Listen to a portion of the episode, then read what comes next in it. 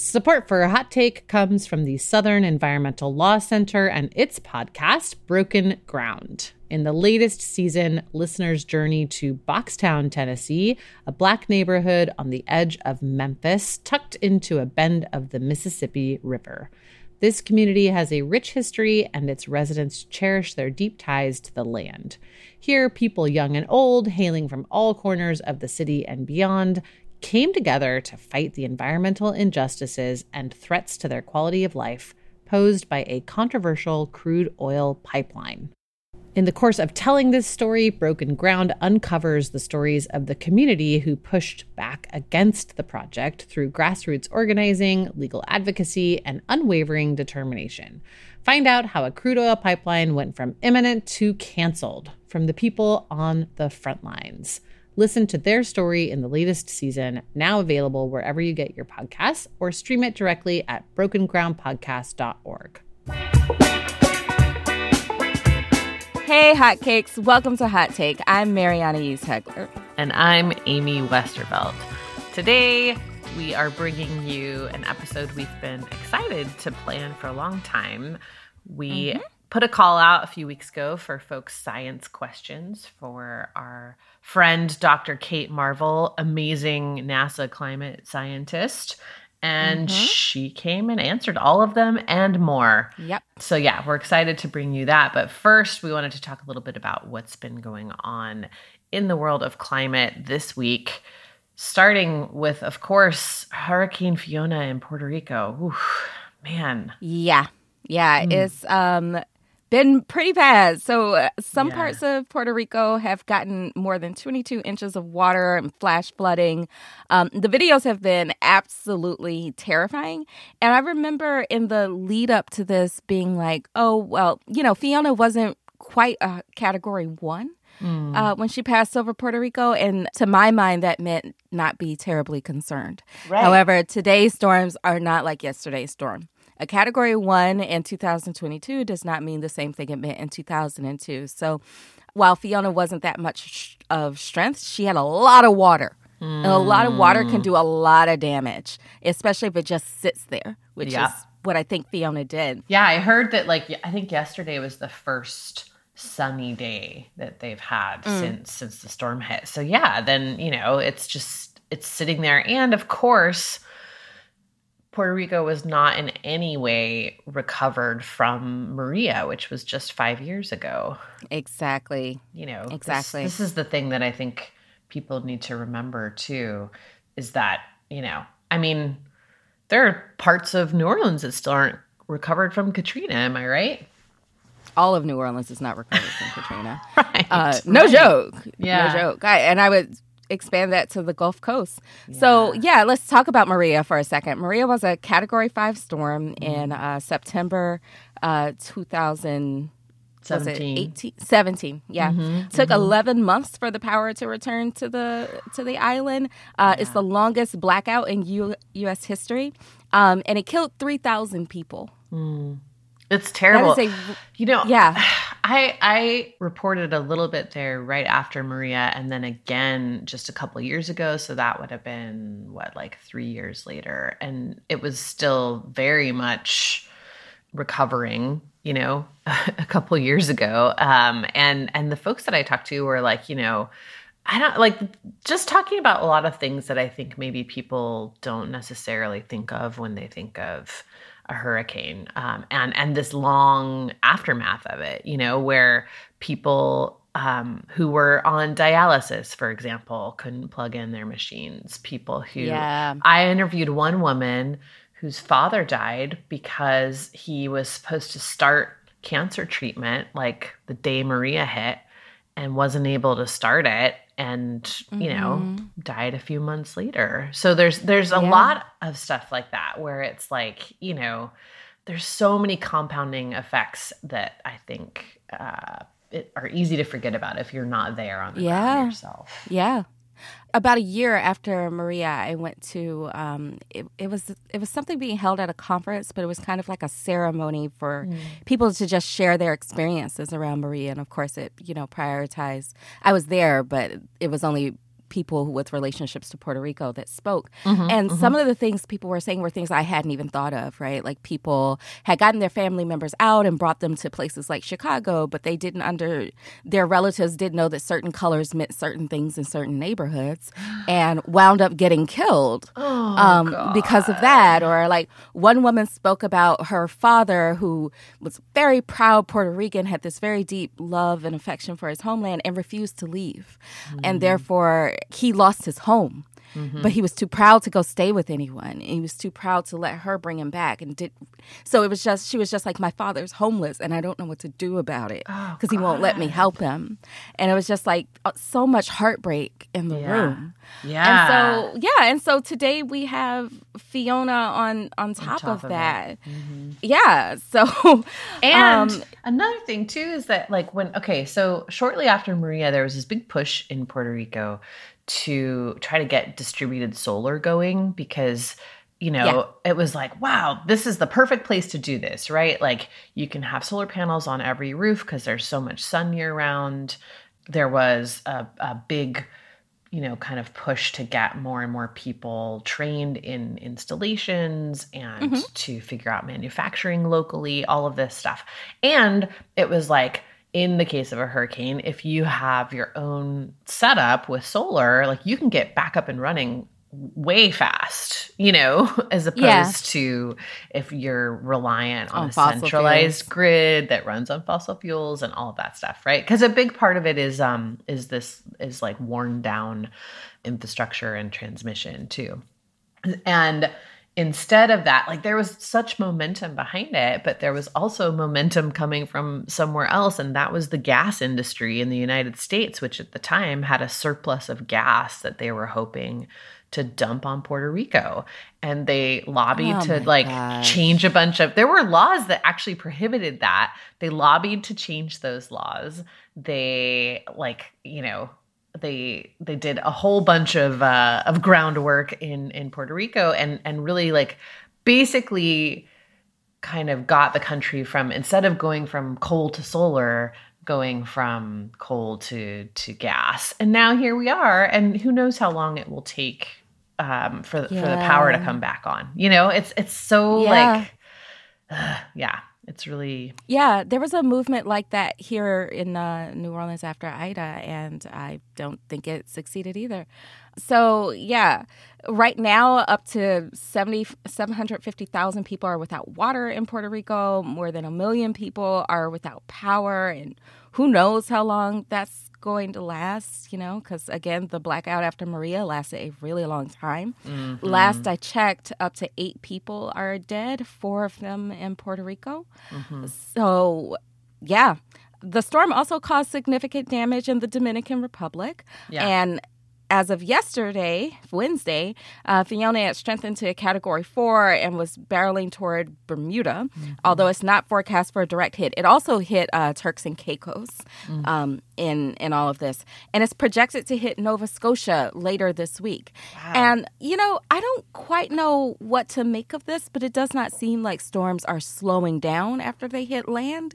It seems like they are getting stronger after they hit land, which like a lot of the conventional wisdom that I thought I had about hurricanes is starting to feel irrelevant. Yeah. I was wondering that. I was going to ask you because I'm pretty hurricane illiterate. But like, is that normal for it to keep going for that long? Like, because I always think of it as like, okay, it hits land and then it peters out, but it's going to go all the way to Nova Scotia? What? I don't get it. It's not unusual for them to keep going, but it is unusual for them to keep getting stronger after they hit land. Usually, like, land weakens a hurricane. And so for it to go from, like, I don't know. I don't remember exactly what it was when it hit Puerto Rico, maybe a 1 or a 2, and then to a 3, and then to a 4. It's like, how are you...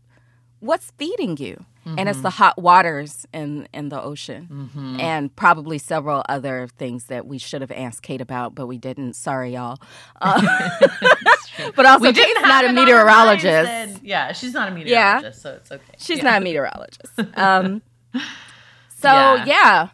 But before we go any further on this, let's talk about some places people can donate to help people in Puerto Rico, because do not give to the Red Cross, folks. That's right. That's right. We'll stick these links in the show notes, too. But there are a few places that we found, you know, from credible sources on the ground there. And those are Proyecto Matria, that's a women's rights organization, Taller Salud, that's the health workshop, also a women's health organization, and then a mutual aid network called Brigada Solidaria del Oeste. So those are three places that are doing the work on the ground, helping people get food, get water, get shelter, and looking out for folks on the ground in Puerto Rico. And again, we'll stick those links in the show notes for you. Yeah. Thank you. If you're able, please help people in their moment of need. Also, big fun, meteorologists are tracking a tropical wave that they think is going to wind up as a storm in the Gulf. It's way too early to say how strong the storm would be, what part of the Gulf it might go to, or even if it happens at all. Like, it's early enough now that nothing could wind up happening. But judging from all of my Instagram feeds and the you know, the meteorologists that I follow and trust, this is one to keep an eye on. So if you live in the Gulf Coast, now is the time to, you know, check all your batteries, check your supply levels, make sure your car is in evacuation shape, make sure your neighbors are good. Now is the time to, like, check all of the pieces of your evacuation and your safety plans. So, yeah. Ugh. Take care of yourselves, folks.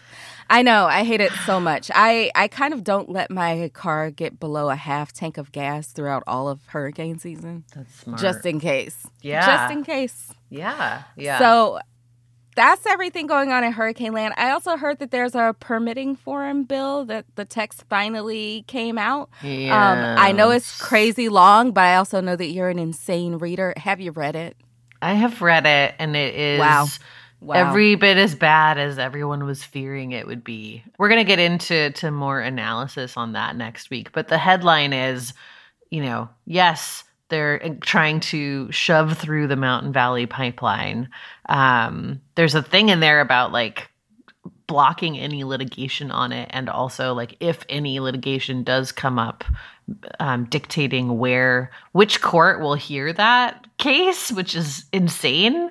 And a truly insane thing for the federal government to sort of step in and decide. Yeah, lots of other details that we'll get into next week. But it ain't good. It ain't good, folks. Yeah, I have a lot of questions, but I'll save them for next week. And of course, this is being pegged to the budget bill that is required to keep the government operating. So...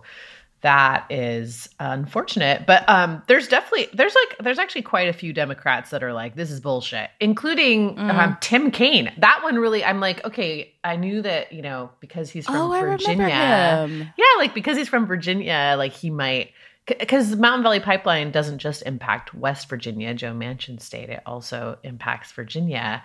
But we hadn't really heard much from Tim Kaine on this, and he came out yesterday saying, like, I will fight this bill with everything I have, which I was like, wow, okay. I mean, because he's, you know, like, he's not Bernie Sanders. He's a little meek. He's not Bernie Sanders. You know? Yeah. I remember him running for vice president and being like, okay, wow. Yeah. So that seems like, okay, maybe it won't be just the progressive wing of the Democratic Party that is like, this is too much. But we'll see. And we'll get into more next week. Yeah. I mean, my main question, though, is, so is Joe Manchin still the world's climate hero? Oh, man. That's not an answer. He is. Man. Every time I think, like, surely that he's done now. Nope. No, he's not. Are you ready? I'm ready. It's time to talk about climate.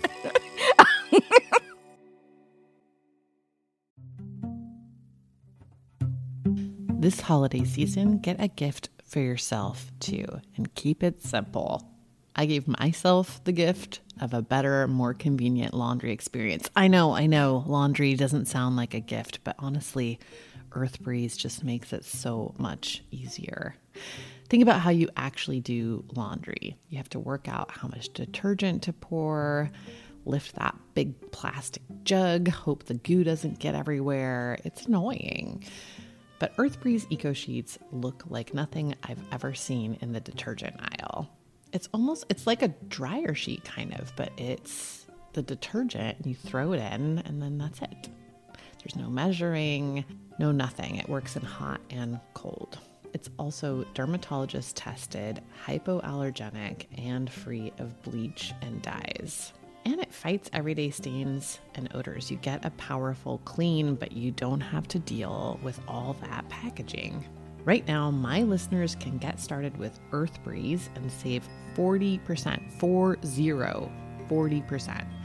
Go to earthbreeze.com/drilled. That's EARTHBREEZE.com/drilled for 40% off your subscription.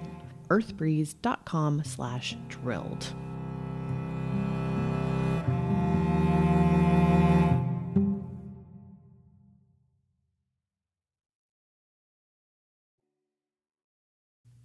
Kate Marvel, thank you so much for joining us. I'm so excited to be here. Thank you for having me. Yeah. We were really excited when you accepted the invitation. So, you know, when we talk about climate change, I think so many people still think of it as a strictly science issue and that they can't talk about it unless they understand the science inside and out. So before we get into today's questions, I just wanted to ask you how you feel about that assumption about climate change as an actual astrophysicist.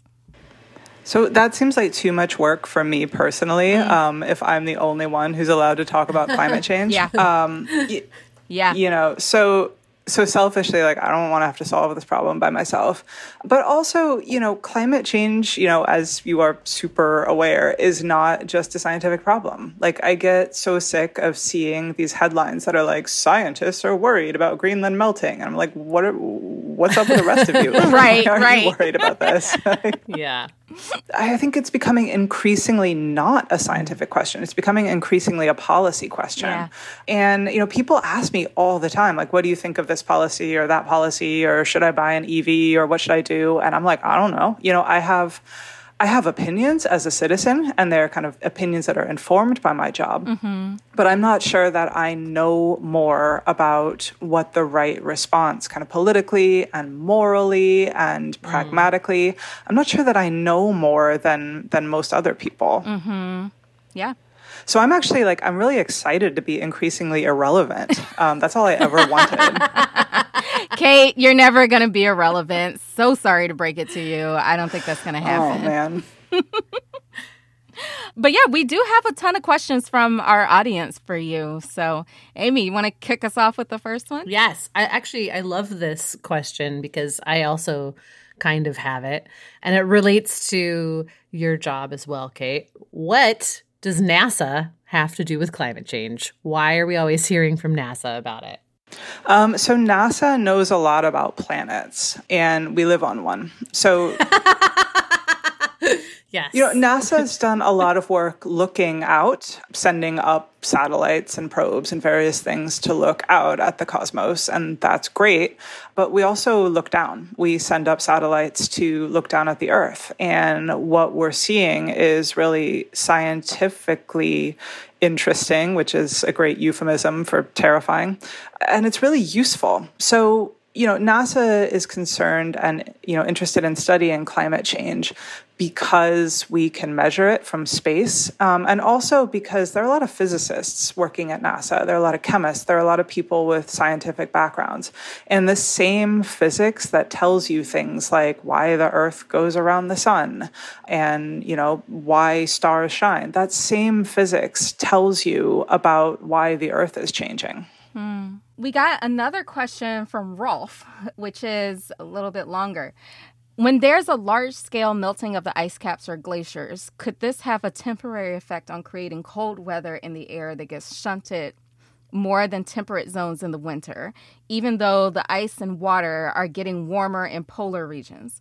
Are there other cascading effects of melting actually warming the water? That's a great question. I'm so glad you understand it, because dog. Well, the reason I love that question is it lets me do my favorite thing, which is complain about the movie The Day After Tomorrow.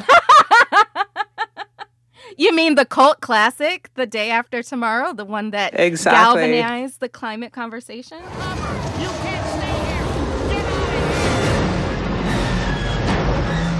What you're seeing are two actual tornadoes striking Los Angeles International Airport. Wait, it looks like they joined and formed one large tornado. Honey! Oh my God!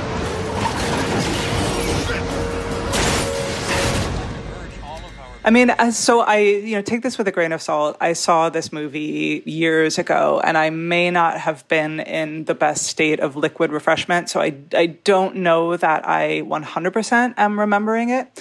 But as far as I can remember, Dennis Quaid is the only scientist on Earth, despite the fact that he doesn't understand anything about thermodynamics. And he melts Antarctica by taking some ice core samples, and when that happens, the entire Earth is plunged into a deep freeze, and Jake Gyllenhaal gets trapped in the library in New York City. Yep. And they have to burn books to stay warm. And the movie is like highly supportive of this choice. Like, yes, burning books will save us. And, I question that movie's decision to depict climate change as something kind of overnight and cold. Neither of those are, that accurate. But, there's kind of a little grain of truth in that movie, which is that as the Earth was getting warmer coming out of the last ice age, there was a little blip in the temperature. So it's getting warmer, it's getting warmer, it's getting warmer. And then all of a sudden, in geological terms, it starts getting colder. And the reason, we think, is that there was a big burst, basically, and some ice melted that put a lot of meltwater into the oceans. And that really affected the circulation of air in the atmosphere, water in the ocean. And that led to a pretty pronounced but temporary cooling. So that's an example of weird stuff that can happen on a rapidly warming planet. Things that we do know are happening is a lot of the weather we experience, a lot of the climate we experience is driven by the fact that there is a temperature difference between the tropics and the poles. So the poles are super cold, the tropics are super hot, and that sets up a lot of the atmospheric circulation that dictates our day-to-day weather and climate. And what's happening right now is the Arctic is getting warm a much faster rate than almost anywhere else. And so that is kind of flattening out that temperature difference and affecting the atmospheric circulation in a whole bunch of really strange ways. That's super interesting. So what Rolf is really asking is, could we potentially see a similar sort of temporary cooling as the glaciers melt in the years ahead? I wouldn't say we're going to see something like The Day After Tomorrow. What we are actually seeing is there's pretty robust evidence in the summer for the fact that this gradient is weakening. It's doing things to the jet stream. And as a result, we are getting more pronounced and persistent heat waves because of differences in atmospheric pressure. So that's something that's pretty robust. In the winter, there's been some suggestions that the fact that the Arctic is warming faster than the tropics and the circulation is changing, that's making the jet stream less stable. That's making the jet stream more wobbly. And that's giving rise to cold air outbreaks, winter weather. That is not an obviously wrong theory. That's something that could be right. The evidence so far is not really accumulating to support that happening right now, but that is definitely something that is the focus of kind of active scientific study. So I selfishly have a question for you. I need to frame it with a little bit of contextual information. So last week, my phone ran out of storage and I had to call Apple support to fix it. The day before that, the sensors on my car got blocked and I had to take it to the dealership to find out that it was just a leaf on my car and that the car was fine. And then this morning, I restarted my computer and it refused to turn back on for 30 full minutes. And all of this to say is that this particular instance of Mercury in retrograde has been especially brutal, and I feel personally victimized. What is NASA doing to pull Mercury out of retrograde, and when can I expect restitution? I was really wondering where you were going, Mary. This is important. Don't laugh. It's like, this is either going to be complaining about Mercury retrograde or complaining about Skynet, and I'm not sure which one it's going to be. I don't know what Skynet is, but fuck it too. How often do you get complaints at NASA about Mercury in retrograde? Do people write in? We got a lot of complaints. I got a lot of complaints about many things, but I'm not sure you want to be asking NASA to move planets just out of retrograde. Open a can of worms that, you think climate change is bad. Just wait till you start messing with gravity. God. Oh God. Oh, is that what retrograde is? I mean, I don't know what it means astrologically because I do not believe in astrology, but... but you're an astrophysicist, though. Like, how does that work? Exactly. You're going to get me hate mail now for being cranky about astrology. Well, we should have said this at the top of the episode, actually. We have, just to remind our listeners, please send all hate mail to bkahn@protocol.com, care of Brian Kahn. He loves it. All right. Thanks, Brian. So you're not doing anything to get Mercury out of retrograde, is what I'm hearing. No, I mean you're gonna have to deal with that yourself. I'm sorry. Fuck. I want my taxes back. And I should say that mostly I'm speaking as an individual. I do not represent any agency of the federal government, but I kind of feel comfortable speaking for NASA there when I say we're not going to do anything. Okay, fine. You're just going to take my tax dollars and leave me in tech hell. So, no worries. Okay. Kate, we got a lot of questions about various technological fixes to climate change, as you might, not be surprised to hear. So one of them was from Rob regarding Moxie, a machine that turns CO2 into oxygen. I haven't seen this, but I don't know. Maybe you have. Is it a tree? No, Kate. It's a machine. Maybe it's an artificial tree. Can you speak to its viability in reducing CO2 in Earth's atmosphere and whether or not efforts are currently being made to use this technology here on our home planet? Yeah, I have not heard of that. We do have plenty of technologies that turn CO2 into oxygen. So we've got trees, we've got kelp, we've got plants. Basically, that's what photosynthesis does. And trees are great. I love them. I was about to say deforestation is a climate solution. That is absolutely wrong. Reforestation is a climate solution, but it cannot be the only solution. It is just not possible to counter the enormous amount of CO2 that humans are currently putting in the atmosphere by building trees, by planting trees. Right. Right. And, that's, there's several reasons for that. Trees are part of ecosystems. They do many things other than just take carbon dioxide out of the atmosphere. And trees take carbon dioxide out of the atmosphere, not because they're benevolent and they love us, but that's how they exist. That's what trees do to grow, is they use photosynthesis and they use carbon from the atmosphere to make more tree. And, that's great. That does take carbon dioxide out of the atmosphere, but when you lose that tree, you lose that sequestration of CO2. So, things like forest fires can wipe out enormous amounts of sequestration potential. Right. So, I'm not anti-tree. Kate Marvel hates trees. I'm just kidding. I'm going to get so many angry tweets. Again, send them to Brian Kahn at Protocol. Right. Yeah. I am pro tree, but we are not going to be able to plant trees to get ourselves out of this and change nothing else.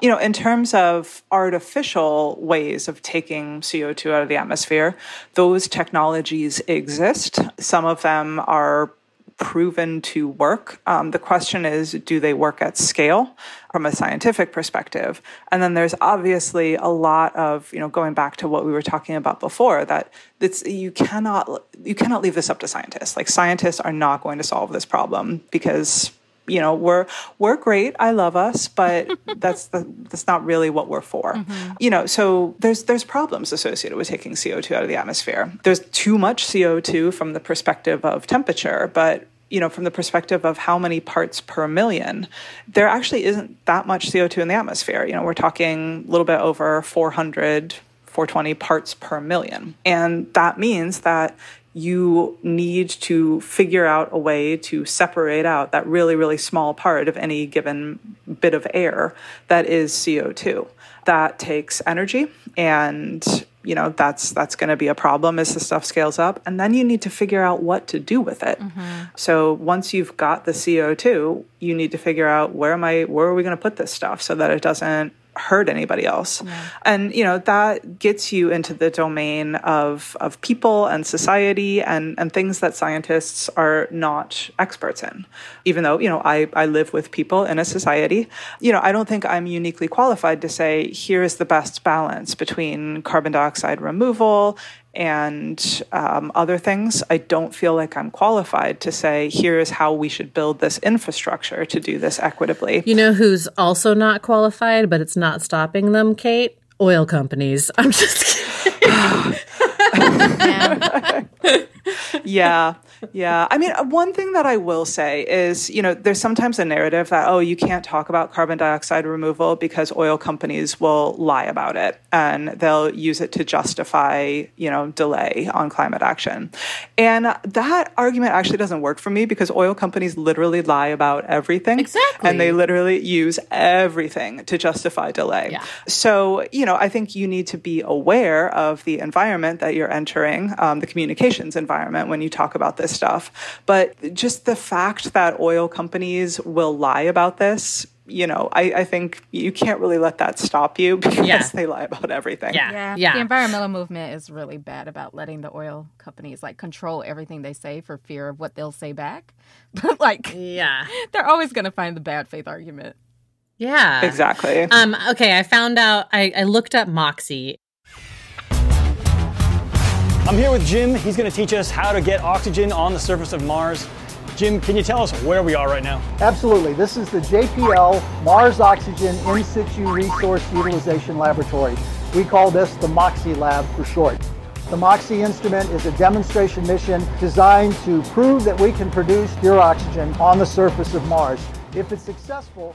It's part of NASA's preparation for human exploration of Mars. And it's like a small battery-sized thing that produces oxygen from CO2 in the same way that trees do. It's like this little unit that they have created. But right now it's very, very small. And it's it wouldn't even be able to make enough oxygen for one human on Mars, let alone be deployed at scale, but still it's a technology and it exists, and NASA's testing it out on Mars. So there you go. Yeah. No, I mean, you can go to Mars. I do not want to. I like it here. Mars seems like it sucks.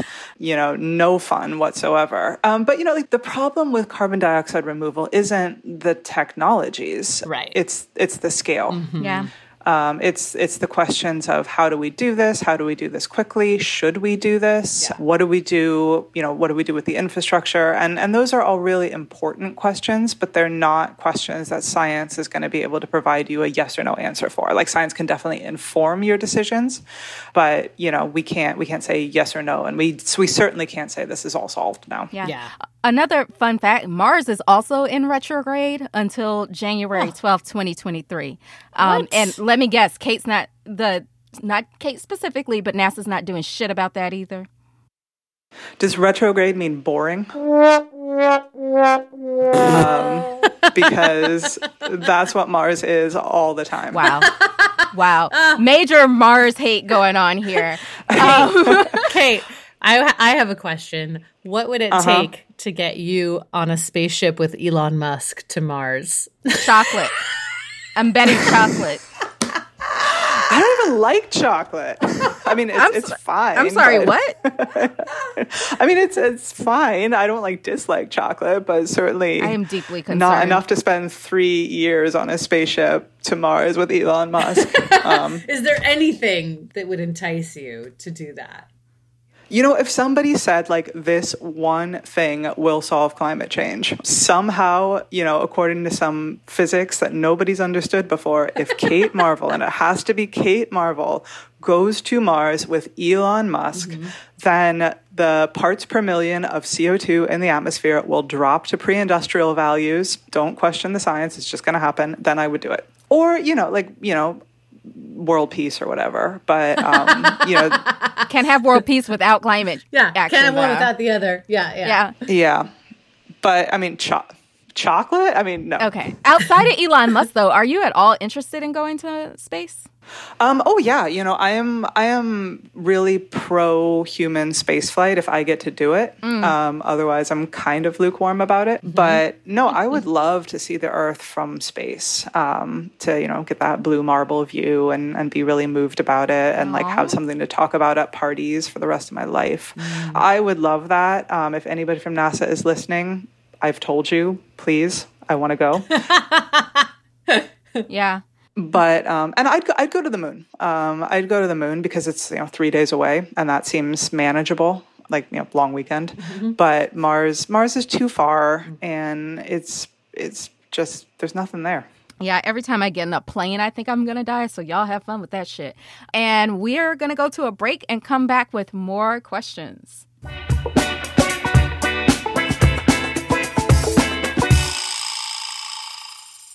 Support for Hot Take comes from the Southern Environmental Law Center and its podcast, Broken Ground. In the latest season, listeners journey to Boxtown, Tennessee, a Black neighborhood on the edge of Memphis, tucked into a bend of the Mississippi River. This community has a rich history, and its residents cherish their deep ties to the land. Here, people young and old, hailing from all corners of the city and beyond, came together to fight the environmental injustices and threats to their quality of life posed by a controversial crude oil pipeline. In the course of telling this story, Broken Ground uncovers the stories of the community who pushed back against the project through grassroots organizing, legal advocacy, and unwavering determination. Find out how a crude oil pipeline went from imminent to canceled, from the people on the front lines. Listen to their story in the latest season, now available wherever you get your podcasts, or stream it directly at brokengroundpodcast.org. Hot Take is brought to you by Sleep Me. Science tells us that the best way to achieve and maintain consistent deep sleep is by lowering core body temperature. Temperature-controlled sleep repairs muscle after a hard day's work and improves cognitive function, so you always start your day feeling sharp and alert. Sleep Me is the new home for chilly sleep, which you've heard us talk about before. Mary, I know you're a fan of sweating, but do you like to sweat yourself to sleep? Is that a thing for you? It's not something I aim for. No, I don't sweat myself to sleep. No. Wait, you're making me really sound like a freak. I know. I'm totally the person who has the windows open and the fan on and air conditioning if I have it, because I like a cold room, and the Sleep Me option is great because I don't have to force anyone else to have the same cold room that I'm sleeping. You basically like to sleep myself. You just want to sleep in a morgue. Yes, I think I would love that. Very honestly, morbid. I would. Morbid. Yes. Sleep Me makes the coldest and most comfortable sleep systems. They have mattress pads that keep your body at the perfect temperature for a deep, cold sleep. They also have weighted blankets with cooling kind of option in them. And they just launched the new Doc Pro sleep system, which has 2 times more cold power than other models. It's super, super quiet, and it has a tubeless mattress pad design that allows for 5 times more cooling contact. I love it. I love to sleep cold, and it helps me get to sleep and stay asleep. Head over to sleep.me/HT to learn more and save 25% off the purchase of any new Doc Pro Cube or Uller sleep system.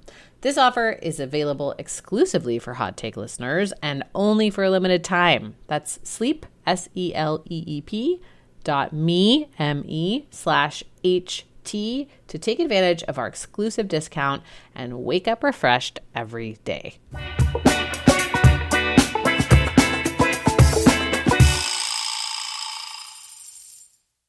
Okay, this next question is from Drew. It says, can making or repainting things white or deploying mirrors on Earth's surface practically reflect enough light and heat to make a difference in temperatures? Examples, roofs and pavements. Great question. So I'm gonna answer that question kind of more broadly and talk about sort of geoengineering and solar radiation management in general.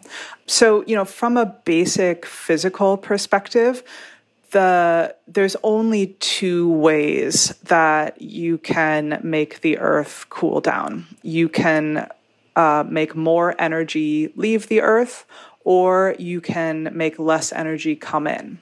And the way you would make less energy come in is you would block some sunlight that would otherwise reach the Earth's surface and warm us up. So there's been lots of different proposed ways to do this. You know, painting roofs white. You would have to paint a lot of surface white in order to make a difference in global temperatures. Local temperatures, you know, that's a different story, but we're talking global temperatures here. You could do things like make clouds brighter over the ocean. We're already kind of inadvertently doing this. If you look from space, you can see the exhaust tracks of ships crisscrossing the oceans. It's because as ships sail, they spew out particulates, which seed clouds. So we could do that more deliberately, kind of making clouds that would block some sunlight over the ocean. Or we could do things like make artificial volcanoes. So volcanoes cool the, certain types of volcanoes cool the planet. Most recently in 1991, Mount Pinatubo went off and made it in that year about 0.5 degrees Celsius colder.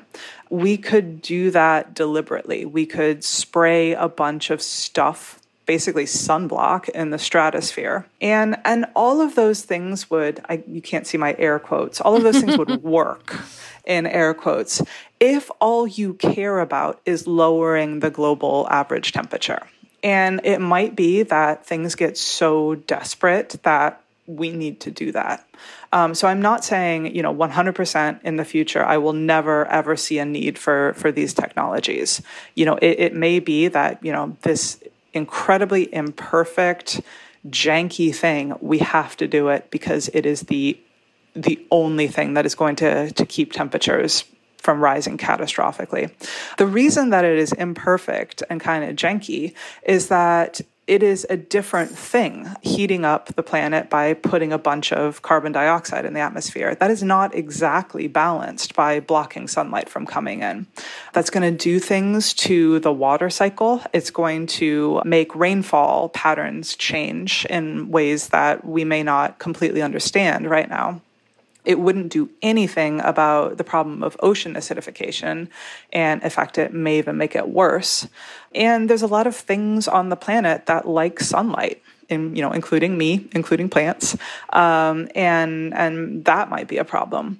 So I think nobody, or very few people, there's kind of the stereotype that, oh, you know, there's mad scientists working on this. And I'm not going to say there's no mad scientists. I will not say who those mad scientists might be, but especially on the record. I'm an angry scientist. There's a difference. I see. But, you know, I think the vast majority of people looking into the implications of this just want to use models in order to understand the implications of this and use that to learn more about the climate system. So I think very, very few scientists are cheerleading this. There's quite a few scientists who think, you know, well, if y'all don't cut emissions the way that we've been telling you to for decades, you know, this may be the only way we prevent global temperatures from reaching truly catastrophic levels. So it's worth understanding this. It's worth doing the research. But I don't think anybody is saying, oh, yeah, problem solved. Let's just do this. Yeah. I actually interviewed the folks that were doing that, the cloud seeding experiment at Harvard. That then they were going to do it like out in the real world in Sweden. And then I think various people were like, please, let's not. But they were really interesting because their whole thing was like, yeah, we're not excited about this. We just think like because the technology exists, one of these days, some psychotic dictator is going to unleash it. And we want to know like what's going to happen. And I was like, you know what? Not a bad assumption. Like, you know, yeah, I could see that too. Yeah. Yeah. I mean, and that's that, you know, I think that really points to the kind of the asymmetry, you know, between climate change mitigation and a geoengineering solution is that, you know, a crazy dictator could definitely do this. You know, a billionaire could definitely do this. And they're all funding a lot of this stuff, actually. Yeah. And, you know, it's fairly comparatively cheap. So, you know, if you wanted to do this, you wouldn't need kind of global buy-in and, you know, major changes in society the way that you need for effective mitigation. You know, effective mitigation, you really need to get lots of different countries on board, and that's difficult. Yeah. And so that's kind of another area that really worries me. Yeah. Another thing that kind of freaks me out is that, you know, it's going to be really hard to attribute things. You know, so for example, suppose they, you know, somebody starts geoengineering, somebody starts, you know, putting stuff in the stratosphere or brightening clouds, and then a major typhoon hits Japan, for example. Does it matter if you can prove this typhoon was caused by the, you know, geoengineering or not? And if there's ambiguity there, you know, that's kind of scary to me, because that's going to dictate countries' responses. That's going to dictate how countries relate to each other. And, you know, we're never going to be able to say, oh, this had no effect. Maybe it doesn't even matter. So that's another source of kind of uneasiness for me. You mentioned volcanoes, and I feel like volcanoes are often used to by like climate deniers to be like, see, it's not real, or the climate models don't take into account volcanoes. I don't really understand their argument. Do you? Wait, climate deniers don't make any sense? Is that what you're saying? I think I might be. What? Really? Yeah. So they're on my Twitter, Kate. There's one like new volcano that they all seem to be talking about, and I can't remember the name of it, but like, yeah, it's like every few years there's another one that they're like, oh, the models don't know about this. So, I mean, volcanoes do two things. So if you've got a really large explosive volcano that's located in the tropics in a region that's really favorable to, you know, getting this stuff up in the stratosphere and smearing it around on the entire global stratosphere, like Pinatubo, like El Chichon and Mount Agung before that, like Krakatoa, the really famous explosion in the late 1800s. Those we know are really effective at cooling the climate, and that's really temporary, but it's a large effect. You know, a lot of times you get, well, volcanoes produce CO2, didn't you know? And like, yes, volcanoes produce CO2, less than 1% of what humans do, but like, yes, CO2 comes out of volcanoes. And, you know, there's a carbon cycle. There's a carbon cycle dictated by biological stuff, you know, photosynthesis and stuff eating the results of photosynthesis and dying and putting their carbon back. So there's kind of that short carbon cycle. And then there's a really, really, really long carbon cycle where volcanoes belch CO2 into the atmosphere over geological timescales. And then that is removed from the atmosphere by rock weathering. And so that takes place over, you know, millions of years, really, really, really long timescales. You know, we know that volcanoes can, you know, over geological timescales, put a bunch of CO2 in the atmosphere. It's what happened in at various times in the Earth's history. And we generally see like large-scale extinctions, you know, big climate changes. That's one of the reasons we know putting CO2 in the atmosphere makes it hotter and changes the climate.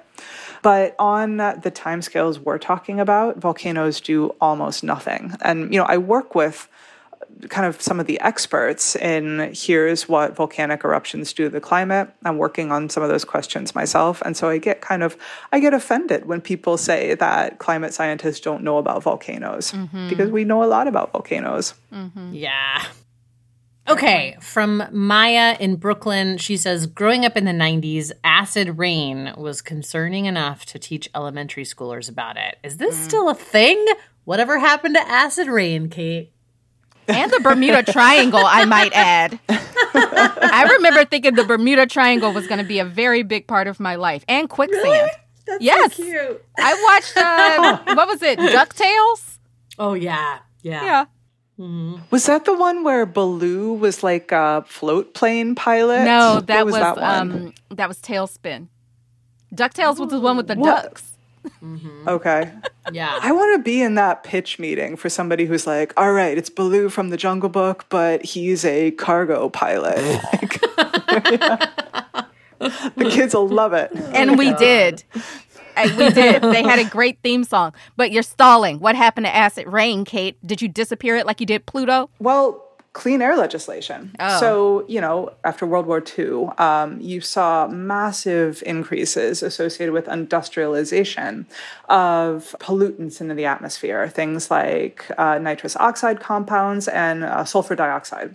And both of those things come from burning fossil fuels. Burning coal puts a lot of this stuff in the atmosphere. And you can actually see that in global temperatures. There's a little bit of a global dimming happening from about, you know, the 40s, 50s, 60s, 70s.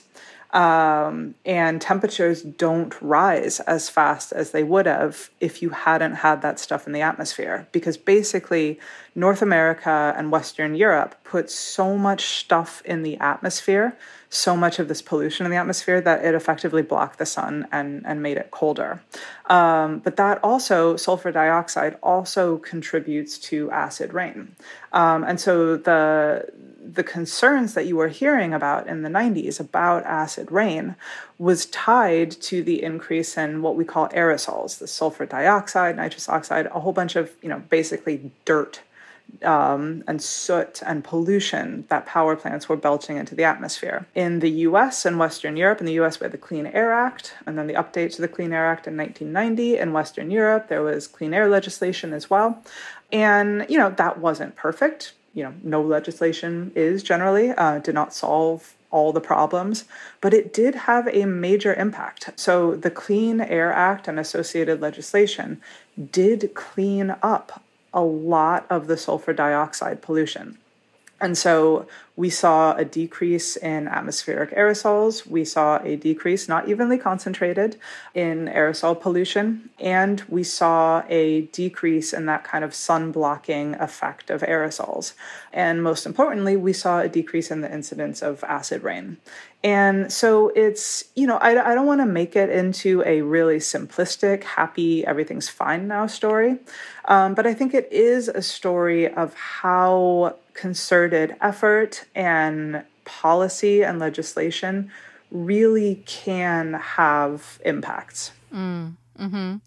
Follow-up question. In August 2006, the scientific community removed Pluto as a planet. What did Pluto know and when did it know it? I'm actually waiting on an answer. I'm not at liberty to discuss this. Oh, okay. Okay. We'll ask you again offline.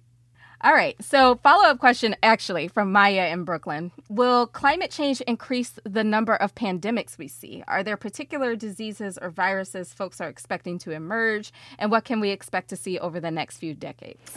This is not my particular area of expertise. You know, there is... Things get weird when you change the climate. Things get weird when you warm the world up. You get species migrating in very strange ways. You get viruses emerging in strange places. you know, you get mosquitoes able to live for longer and to live in places where they weren't able to live before. So all of this is happening. All of this is concerning. As far as specifics go, that's not really my area of expertise, but I know that there has been quite a lot of research published on the different pathogens in a warming world, and it's an area of concern. Yeah, I'm really concerned about that permafrost. You know, we don't really know what's in there. Yeah. Some anthrax. I'm sorry. No, I was thinking of, you know, things like, you know, Triceratops flu or some shit. Oh, yeah, there is. There's like old dead animals and lots of random pathogens. So, yeah. How has nobody made that zombie movie yet? How has that not been made? I mean, that seems like a slam dunk for like a Hollywood version of this, right? This is the shit. Call me, Netflix. This is the shit I'm thinking about when I'm working out. You know, like when the prehistoric zombies get here, I want to be able to haul ass, and I don't want to be pulling a hammy. So it's true. It's true. You got to be in apocalypse shape. Yep. Okay. From Kelly, who's a math teacher. I like this question. This is fun. She says she teaches these classes as teaching how to think in systems, and she relates everything to climate. But she says, how could we make this more system-wide? I'm not sure what she means by this, except sort of like understanding climate in general. And is anyone doing the work or restructuring education toward a fossil fuel-free future? And will they hire me? I don't expect you to know all of the answers to that, Kate. But yeah, I'm curious about what you think about how kids are learning about climate, to the extent that any of them are. Because I think, you know, I know the last time I looked at this, it was something like half of U.S. schools never mentioned the word K through 12. So yeah, like how would you like to see kids learning about this stuff? I mean, I would love to see, you know, going back to your very first question about science versus other areas of knowledge, I would like to see science and math not compartmentalized. You know, right now you kind of take your math class and you take your science class and you take your English class. And I teach right now. I teach at Columbia, and I've got, you know, people showing up in my master's program saying, "Oh, I'm not a math person." And, you know, I'm like, well, you are now.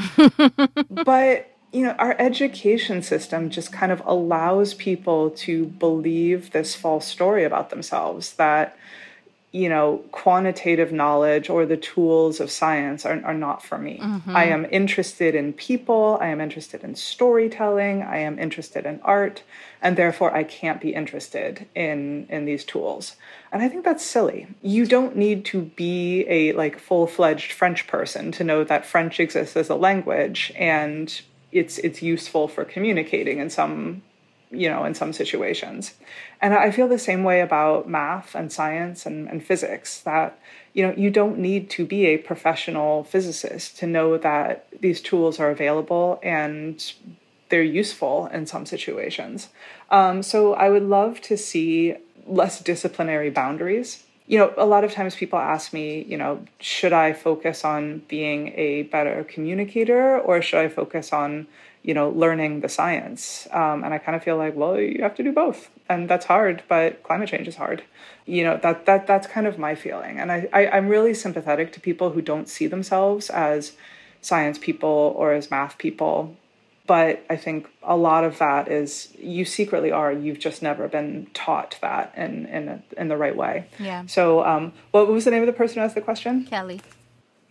Thank you, Kelly. Like, thank you for thinking about this. Thank you for teaching your students in this way. I wish I had you as a math teacher. Yeah. I wouldn't have wasted so much time hating math and thinking it wasn't for me.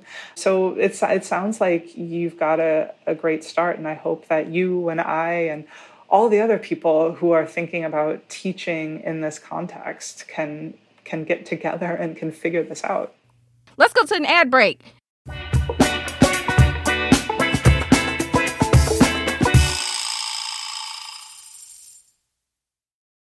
Hot Take is brought to you by Athletic Greens. Our partner has a product that I use literally every day, first thing in the morning.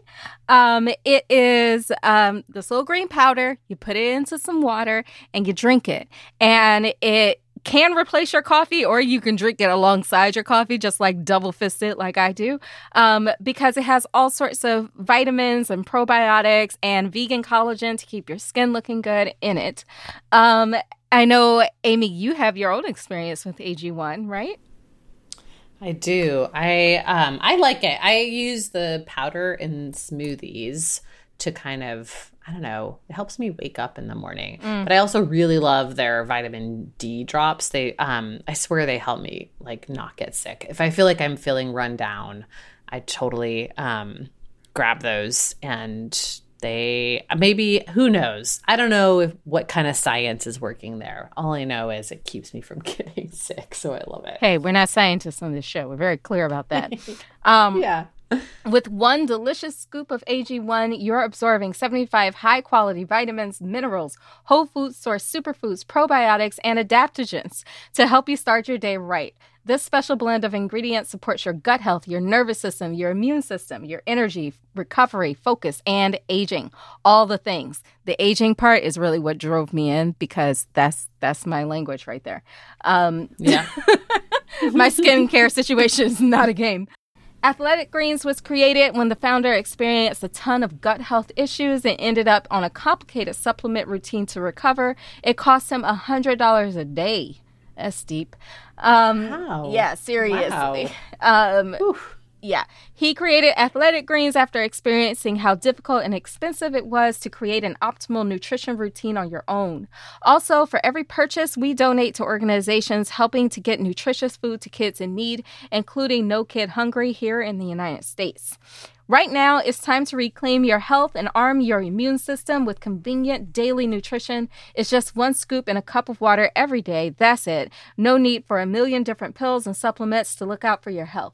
To make it easy, Athletic Greens is going to give you a free 1-year supply of immune-supporting vitamin D and 5 free travel packs with your first purchase. All you have to do is visit athleticgreens.com/hottake. Again, that's athleticgreens.com/hottake to take ownership over your health and pick the ultimate daily nutritional insurance. Now, a word from our sponsor, BetterHelp. Mary, we need a lot of therapy around here. Yeah. Am I right? Yeah, we do. Am I right? Yeah, we do. Oh, it's true. It's like a massage for your mental health. I would argue it's a little more essential than a massage. Yeah, it's true. It's true. You know, it's more like, yeah, you know, going to the dentist when you have a cavity, and we all are deeply traumatized these days. Yeah, I know. Honestly, like between the pandemic, the constant cycle of crises that we're, you know, witnessing and experiencing right now. Climate change. Yeah, that's what I mean by crises. Yeah, and then also like the all of the political outrage cycle too. I just feel like everyone is like on high anxiety mode right now. Like, seriously, and, or depressed mode, right? Like shit is real. Yeah, shit is real. Yeah, it is real. If you're not already in therapy, why not? Yeah.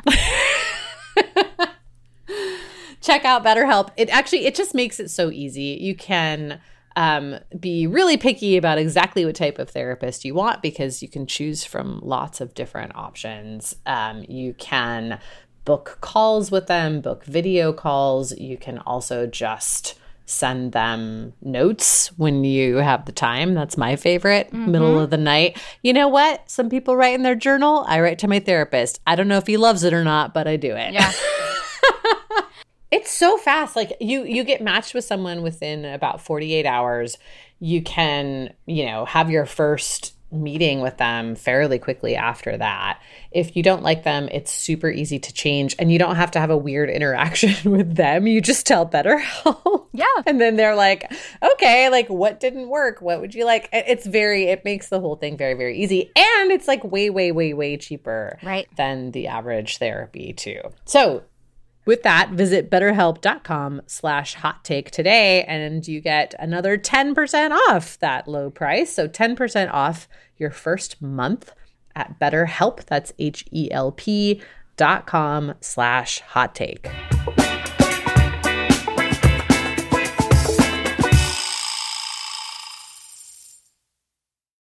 Okay, so from Catherine in Canada, but this definitely applies in the U.S. too.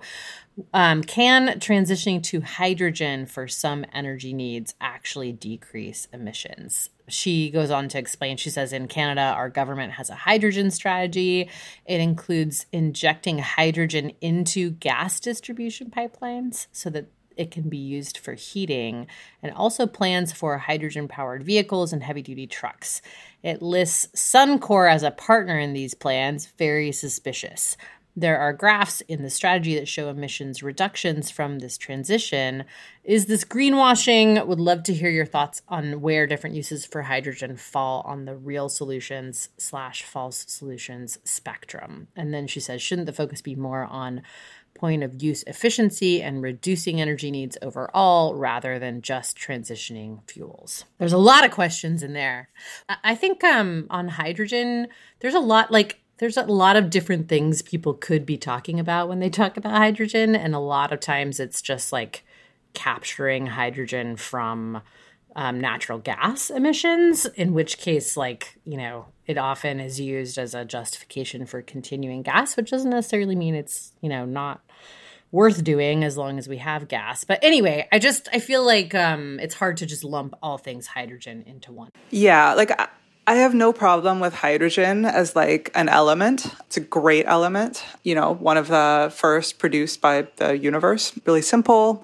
But, you know, I think you're right that thinking about the place of hydrogen in a decarbonization strategy, that's kind of above my pay grade. What I will say is that hydrogen has to be made usually. You know, you have to take water or something else containing hydrogen and strip off the hydrogen, and that takes energy. And you can do that using electrolysis, which you can use electricity to do. And so that, I think, is green hydrogen. I get confused by the spectrum of colors. And, you know, that is arguably, you know, oh, that's using green electricity that could have been used to do something else. So you could complain about it from that perspective. But, you know, for the things which require hydrogen, or the things that can be most easily decarbonized using hydrogen, that's the way to do it. You know, most hydrogen right now is made using, you know, as using natural gas, or what are we supposed to call natural gas now to make it sound as bad as it is? Fossil gas or methane gas. I don't know. Bad gas. That stuff. Yeah. Smelly gas. No. Mean gas, stupid gas, whatever. But, yeah. You know, that's not great. And, you know, so considering how that hydrogen is made is really important, and being able to track how that hydrogen is made is important. You know, it's not going to be a lot of times the kind of naive, very simplistic caricature of hydrogen is, oh, it's going to allow everything to continue on as is. We're just going to slot in hydrogen for methane. So, you know, the infrastructure that is used for methane gas right now, we'll just keep all of that. Nothing will change except hydrogen is going to be flowing through those pipelines. And there's various reasons why that is not going to work. But I don't think very many people in good faith are saying that's going to happen. Now, there's a lot of people in bad faith saying that is going to happen. But I think, you know, writing off, seeing the word hydrogen and saying immediately false solution, I think is going a little too far. We've got another meaty question from Lael. I hope I'm pronouncing that right. Lael says, I'm a middle school science teacher and longtime climate activist in Israel, where unfortunately we still have a significant number of climate deniers and skeptics. My question to the marvelous Dr. Marvel is about one of the most commonly touted claims of deniers that I hear. What's the end-all scientifically backed proof that the Earth's heating is anthropogenic? anthropogenic, which I can't pronounce, and not due to an unusual increase in solar forcing that goes beyond that of the expected 11-year cycle. Thanks for all the great work you're doing for keeping this a livable and fair planet. Oh, thank you. There's so much evidence that the planet is heating up. So there's not really one smoking gun, because you don't need one smoking gun when you've got, I don't know, why do we have to use military metaphors? There's like an entire arsenal. Yeah.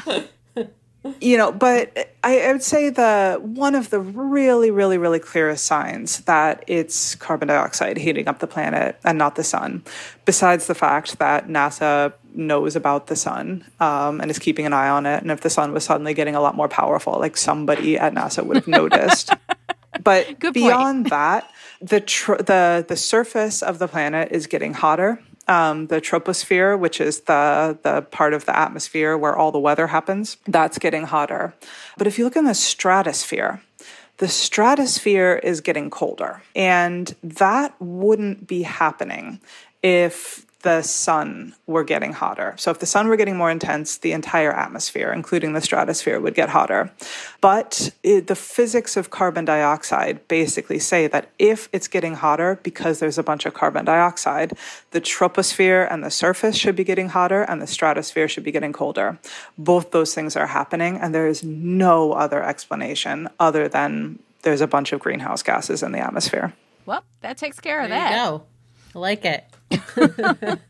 Awesome. Okay, last question from our listeners is from Sam, who asked, do you all prepare for extreme weather events? Are you preppers? Am I crazy or wasting my money to do this? And do you guys have go bags? And Absolutely. I have several. I live in New Orleans.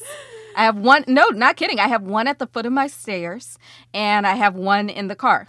And just several emergency supplies littered throughout the house and at my mother's house, too, because we live in climate sacrifice zones and everybody around me does this. So the question of, are you crazy? Absolutely not. Are you wasting your money? No. And I know this question was sent in for Kate and I just co-opted it.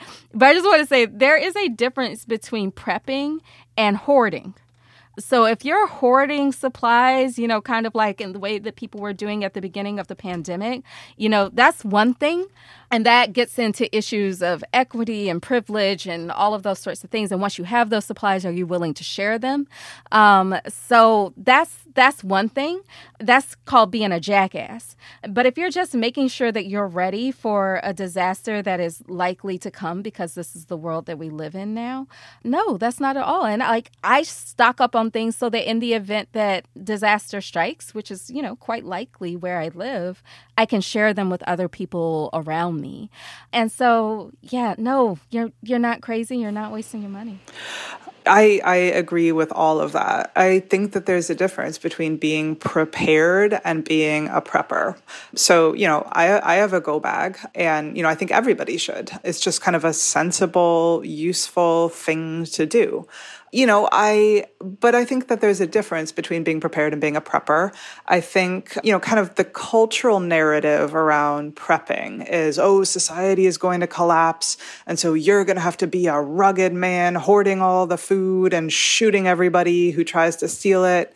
And I don't find that to be a very fun fantasy to indulge. Like, I don't want to do that role playing. I definitely don't want to live in that world.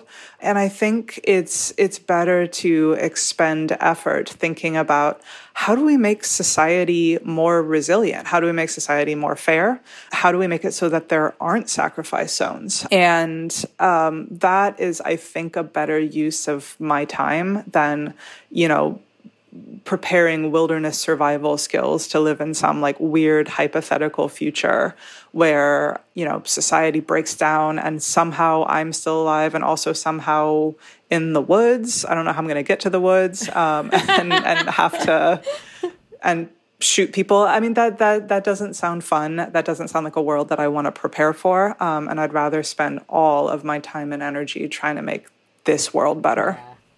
Yeah. Hey, what about you, Amy? I know the answer. Yes, I definitely, I mean, I actually am in the process of sort of prepping different bags, because I had my fire evacuation game on lock, but now I live more in like a flood area, so yeah. I'm kind of figuring out. Learning to adjust, yeah. Yeah, I'm figuring out what I need here, but yeah, of course, like I'm always like, okay, if I had to leave with, because I have little kids, I have pets, like, like shoving Baloo into your car to go is a whole thing too, right? Baloo's a cat. Baloo's my cat, for folks who don't know. Yeah. Yeah. But, I'm kind of like, just the other day I was like, oh, I should really have extra food for the animals on hand too, in case we have to like grab and go. But I agree, Kate, that yeah, that's just like the world we live in. I definitely don't want to spend time preparing for like, permanent wilderness survival. Yeah. I mean, I'll say like, not only do I have go bags, I have used them, right? Yeah, like totally. If all of a sudden you get that tornado warning on your phone, you don't have time to go hunt and peck around your house to find your flashlight and your water and all of that stuff. You need it in one spot because you need to get to low ground and get there very fast. So, I wonder where Sam lives. Maybe they're not having climate disasters that often in their area, but, nowhere is safe.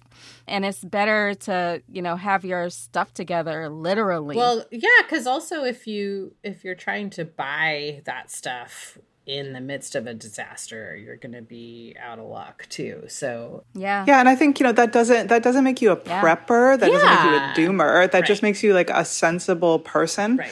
And I think it's totally possible to both take reasonable precautions that you will almost certainly have to use in the event of a disaster, and at the same time not abandon vast swaths of the world to inevitable disasters. Yeah, exactly.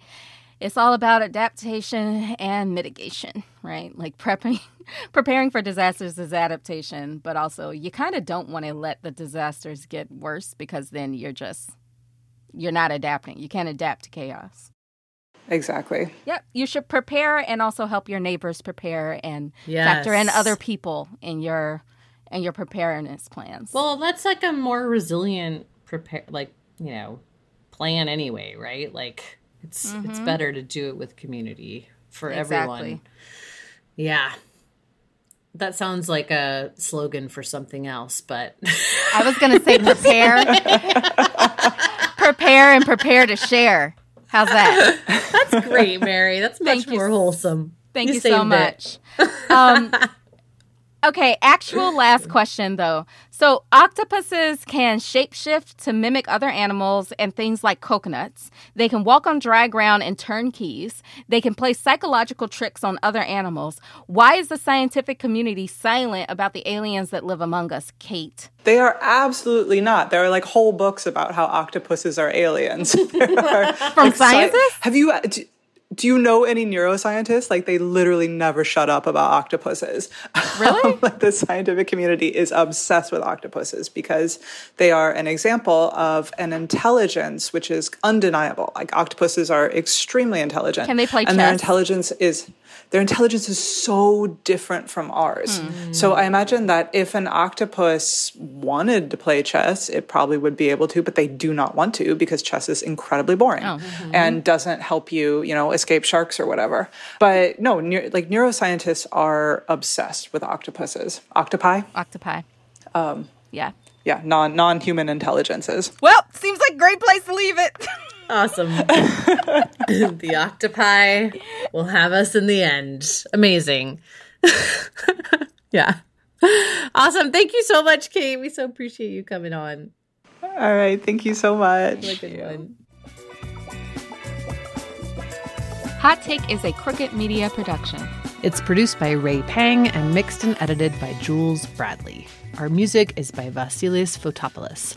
Thamali Kodakara is our consulting producer. And our executive producers are Mary Anais Hegler, Michael Martinez, and me, Amy Westervelt. Special thanks to Sandy Gerard, Ari Schwartz, Kyle Seglin, and Charlotte Landis for production support, and to Amelia Montooth for digital support. You can follow the show on Twitter @RealHotTake, sign up for our newsletter at hottakepod.com, and subscribe to Crooked Media's video channel at youtube.com/crookedmedia.